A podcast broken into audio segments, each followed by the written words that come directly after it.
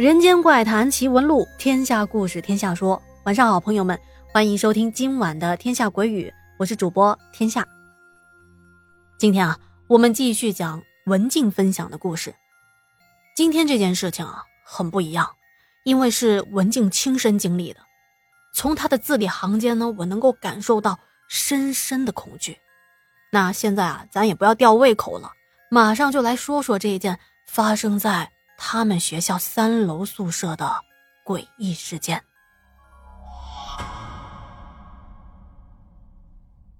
文静说：“这件事儿发生在我们学校后来新盖的寝室楼，那栋楼啊，一共有六层，格局上倒是没什么奇怪的，都是那种长长的走廊，寝室之间门对着门的那种。”最普通不过的宿舍楼了，只不过，跟老寝室楼相比呢，环境会好一些，每个宿舍的面积也大一点而且还自带着卫生间。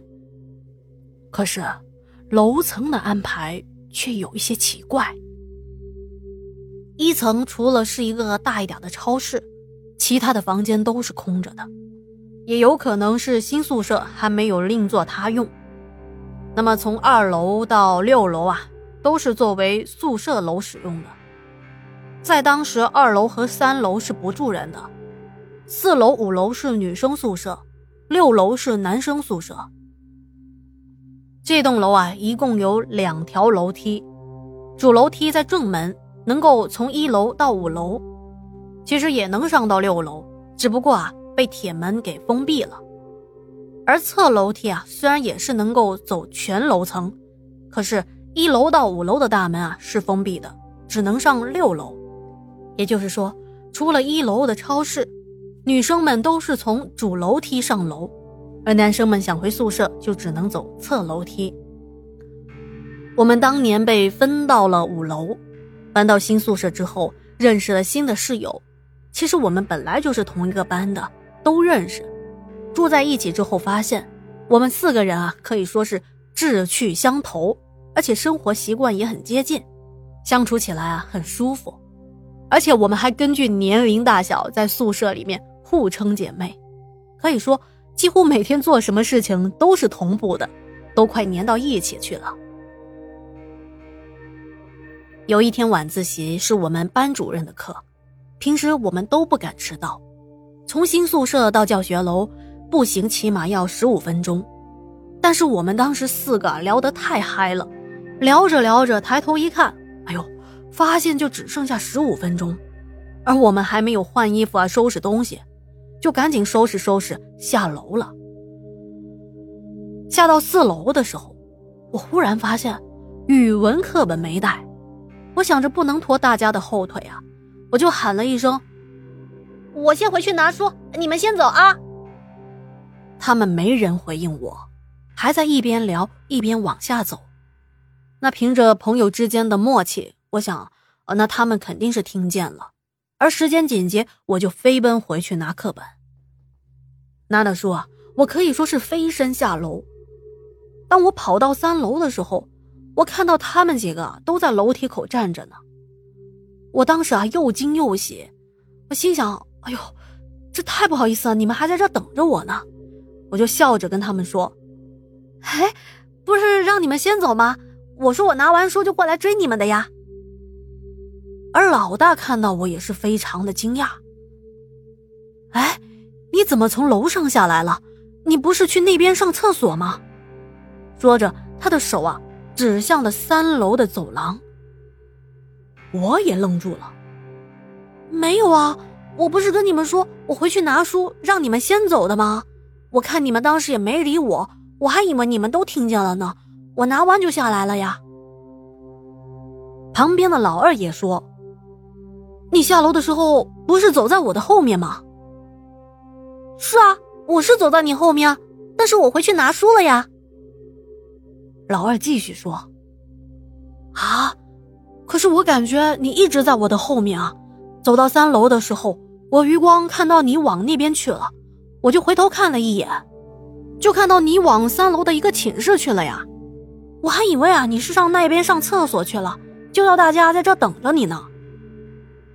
老大和老三也附和道：“对呀对呀，我们也感觉你一直走在最后面啊，这么短的距离不会感觉错的，而且我们也听到了关门的声音，就觉得啊，你一定是上厕所去了。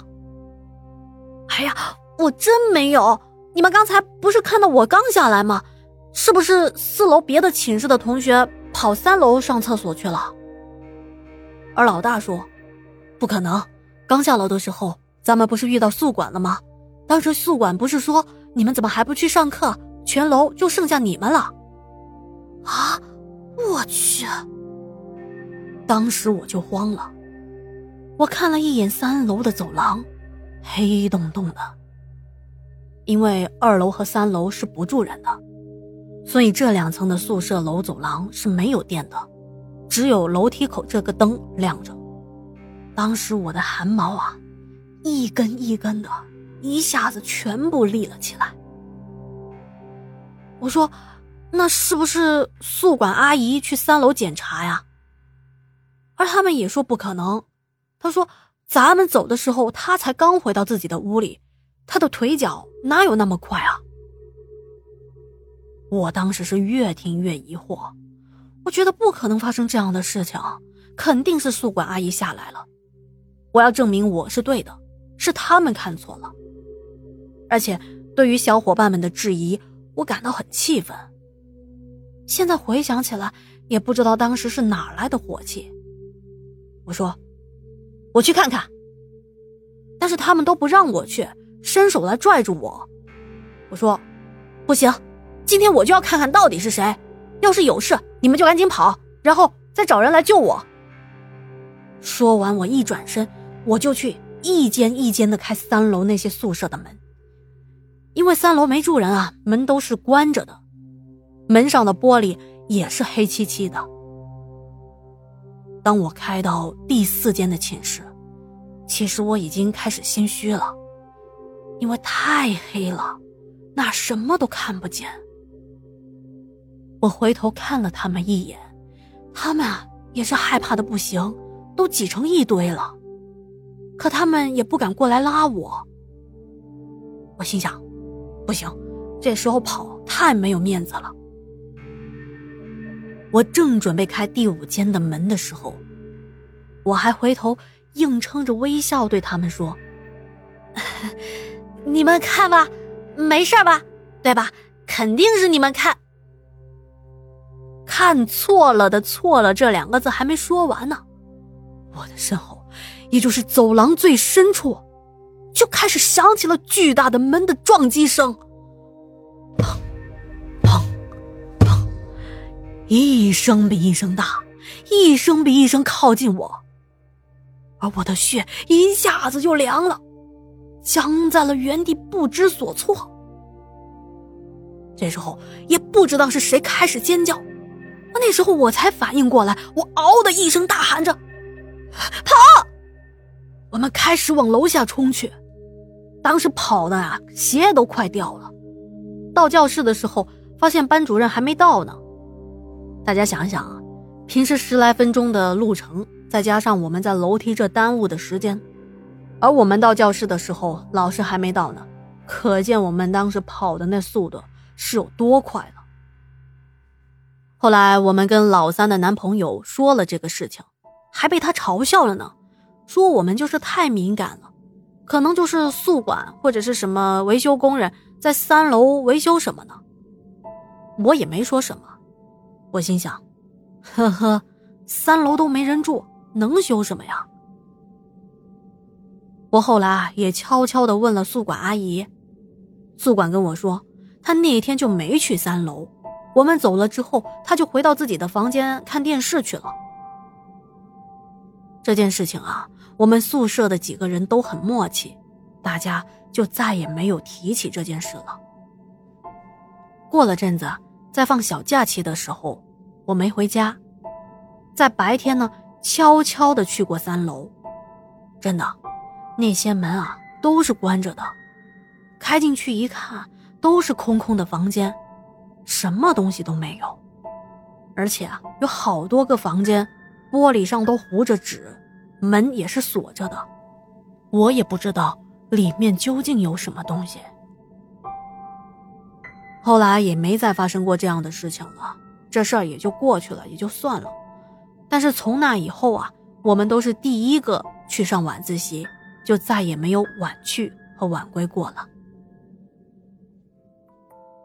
好的，来自文静投稿的高中经历，到今天就全部的跟大家讲完了。明天啊，要跟大家讲的也是文静给我们带来的关于黄大仙的故事。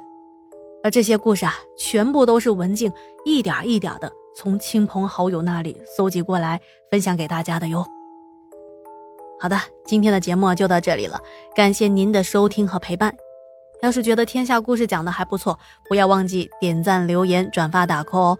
那我们明晚再见啦，祝您好梦，晚安。